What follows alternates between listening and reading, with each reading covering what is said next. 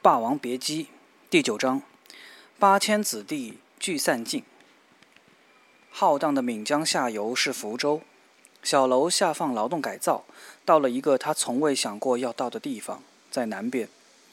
北方的人流落南蛮去，南方的人远赴北大荒。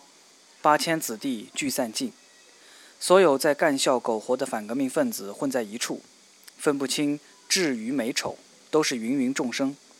念，咦，日子回到小时候，科班的炕上惺忪而起，人是操练，拉大车、造砖、建棚、盖房子，在田间劳动，种豆和米，还有菜。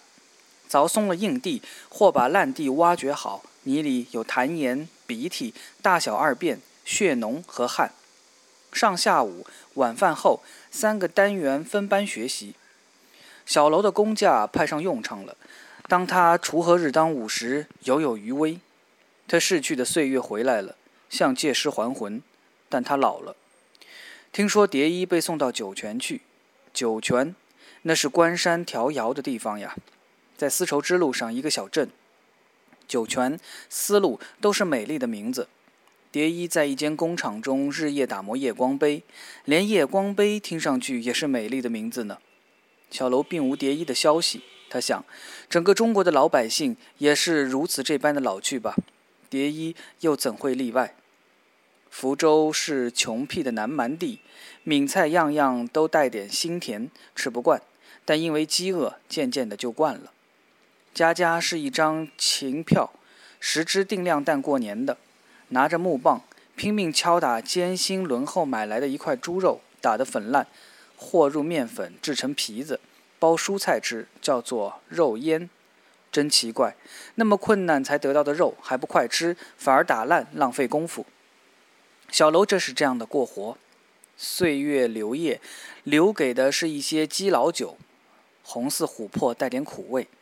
他是用一只活鸡挂在酒中，等鸡肉骨都融化以后，才开坛来饮。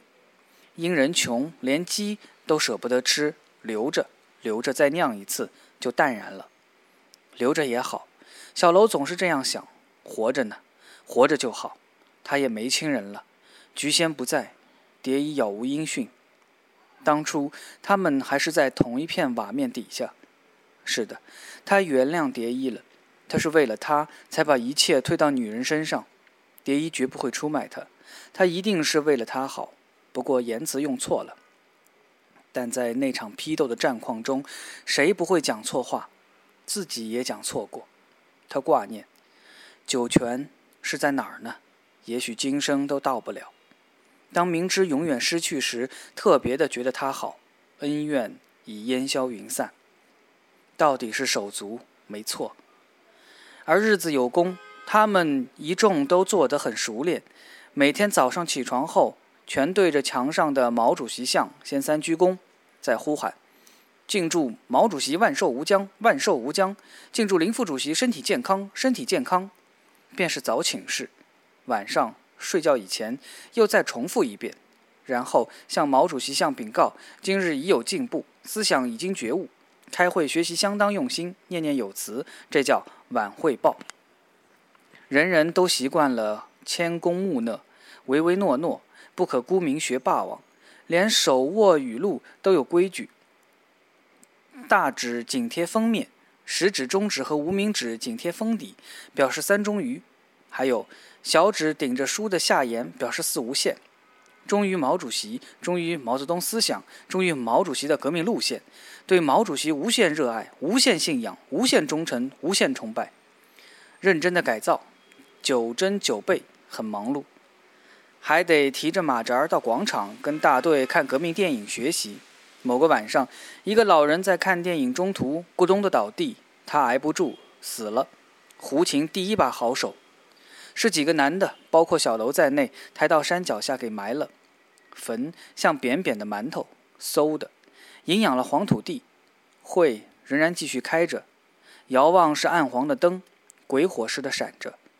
忽地发觉地里有人在偷白薯，熟悉的挖泥声，埋死人的几个喝骂：“妈的，偷吃！咱种的好，一长足就来偷，不止一次。”逃的逃，追的追，逮住一个脏兮兮的小孩和两个比较大的，十六七岁的模样，都衣衫褴褛，饥不择食。住哪儿？父母呢？小孩颤抖着，爸妈都上豆丝修批学习班了，去一年多，家里没人饿。两个少年看来像学生，原来破烂的衣袖仍缠着臂章。什么是用指定的黄油写上“红卫兵”三个字？红卫兵是逃避上山下乡的红卫兵呀！曾几何时，他们串联，北京意气风发，一发不可收拾。国务院发布指示，终止串联，并号令全部返回原来单位。他们的命运是无用了，不知如何处置，一概上山下乡，向贫下中农在学习。流窜在外的回不了家的，听说不少死于不同派系的枪下。一个木的自他口袋中掏出一把纪念章，向揪着他的小楼哀嚎：“大叔，我让您挑一个，您喜欢哪个就要了吧，请给我们白鼠吃，两三天没吃了。”他来求他。当初凶悍的把他们踩在脚底下的黄毛小子，倒过来求牛鬼蛇神放一条生路。同种同文，自相残杀后，又彼此求饶。十年过去了，毛主席死了，华主席上场了，华主席下台了，四人帮被打倒了。灾难过去，那些作恶的人呢？那些债呢？那些血泪和生命呢？回忆一次等于蜕一次皮，举国都受到了巨大的骗，因而十分疲倦。一时之间，谁也不知道什么是错，什么是对。小楼在香港湾仔天乐里一间电器铺子上的电视机看到四人帮之审讯大戏。小楼是在福建顿水路偷渡来香港的，霸王并没有在江边自刎，这并不是那出戏。想那虞姬诓得霸王佩剑自刎以断情，霸王逃至乌江，亭长驾船相迎，他不肯渡江，盖自会稽起义，有八千子弟相从。至此无一生还，实无面目见江东父老。现实中，霸王却毫不后顾渡江去了。他没有自刎，他没有为国而死，因为这国不要他。但过了乌江渡口，那又如何呢？大时代有大时代的命运，末路的霸王还不是面目模糊地生活着？留得青山在，已经没柴烧。别姬唱到末段，便是“暑去寒来春复秋，夕阳西下水东流。将军战马今何在？野草闲花满地愁。”喂，是不是买？要什么牌子？那电器铺子的职员见小楼专注地看着电视，马上过来用这种招式赶客，以免他们占住门口的一席位。对不起，看看吧。寄人篱下，小楼只好失去的走了。幸好全港九的人都在追看这热闹缤纷的伟大节日，所以小楼走前一点，又在一家凉茶铺前驻足，与一大群好事之徒仔细追认，是他了，就是他。四人帮这审讯特辑，许是一九八一年全港收视率最高的电视节目了。江青举世瞩目，昂首上庭，他说：“革命是一个阶级试图推翻另一个阶级而采用的暴力。”他说。我与毛主席共患难，战争时在前线唯一留在他身边的女同志，三十八年整，你们都躲到哪里去了？他说：“我只是一个头，拿去吧。”他说：“我是毛主席的一条狗，他叫我咬谁，我就咬谁。”他说：“记不起。”他说：“不知道，什么都不知道。”这戏明显的经过彩排剪辑。江青受审的时候是六十六岁。一般六十六岁的老人，若不是因为他和他背后的伟人，应该含饴弄孙，尽享晚年。不过如今，但香港人隔了一个海，并无切肤之痛。只见老妇人火爆，都鼓起掌来。嚯，这婆娘好凶！喂，给你做老婆，你敢不敢要？谢谢你慢用。小楼落寞着退出场子，陈满面冰如霜。他也是六十多岁的老人了。一辆回厂的电车驶过小楼身畔，小楼倾尽所有，竭尽所能逃到香港。最初，他便是在电车公司上班，劳改令他的身子粗壮，可以挨夜更底。在这美丽的香港，华灯初上，电车悠悠地自上环驶向跑马地，叮铃的响声，寂寞的夜，车轨一望无际，人和车都不敢逾越。回厂的电车到了总站。换另一条路直行时，需把长竹竿把电缆从这头拨到那头。扎着马步、持着长杆的是垂垂老矣的末路霸王。是的，当年曾踏开四平大马的霸王，可是他勉强支撑，有点陡，来回数番，终于才亮了灯，车才叮叮的开走，由一条路轨转至另一条路轨，直至更老，他又失去了工作。如今他赖以过活的是他以前驾驶电车的同事，儿子申请到廉租屋自己的一层物业，隐瞒不报。在未处置之前，找小屋、小楼看屋，给他一点钱。小楼申请到公共援助，又把这点情况隐瞒不报。于是他每月得到六百多元。如果一旦被揭发有外快，社会福利署便会取消他的援助金了。他有点看不起自己。但营营役役的小市民，便是靠一些卑微避俗的伎俩，好骗政府少许补助。像穴居的虫儿，偶尔把头伸出来，马上缩回去。不缩回去，连血都没有了。而香港正是一个穷和窄的地方，穷和窄都是自“血”字开始。小楼夺回他的巢穴，那是在天乐里附近。他喜欢天乐里，他记得刚解放那年，他与蝶衣粉墨登场，在天桥天乐戏院，大张的戏报大红底，撒着碎金点儿，梳了斗大的霸王别姬。天桥变戏法，说书场大力丸拉洋片。馄饨、豆汁儿、小枣、粽子、吹糖人儿、茶馆儿。但小楼自一九六六年起嗓子打坏了，从此再没唱过半句戏。见到“天乐”两个字，只傻乎乎的笑了，多亲切。楼下还有警察抽查身份证，刚查看完一个飞行青年，便把他唤住：“阿伯，身份证。”小楼赶忙掏出来，恭敬珍重的递上。他指点着：“阿 Sir，我是绿印的。”一九八二年开始，香港政府为遏制偷渡热潮，实施既捕即解的方令。小楼的绿印令他与别人不同，胸有成竹。他来得够早，那时只要一逃进市中心就重生了。他比其他人幸福安全得多。上海佬，一个小胖子敲铁闸，小楼过去开闸让他进来。小胖子才读四年级，他喜欢过来隔壁这个老伯的空屋中玩龟。今天不见了那龟，小胖子问。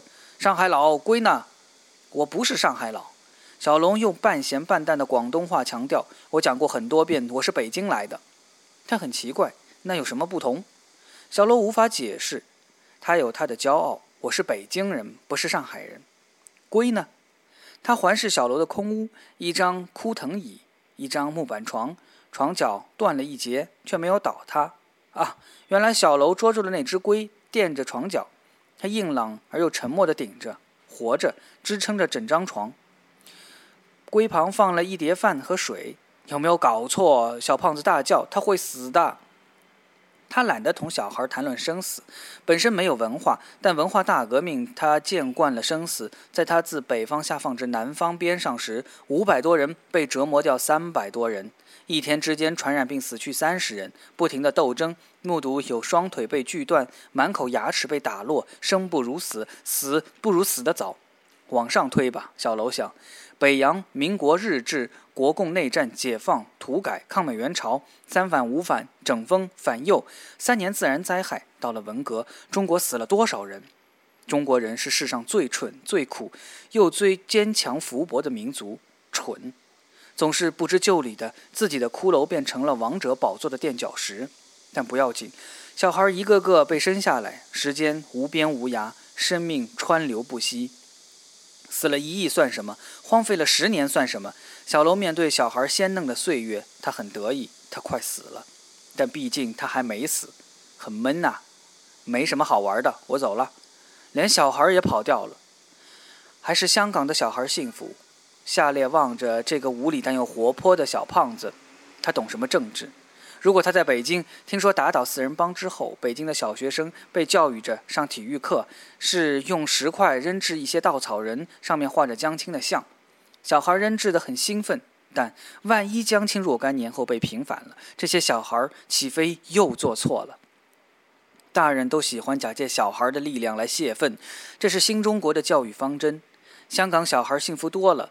小胖子高兴的时候，来教小楼玩一种电子游戏机，是一个傻瓜，千方百计要走入一间屋子内，在投奔的过程中，高空扔下水桶、木锤、锯等杂物，中了头颅，他就一命呜呼，但有三次死的机会。多像中国人顽强的生命力。小楼手指不甚灵活，总是很快便玩完了。一听到音乐声，就知你又死了。小胖子是这样嘲笑他：音乐。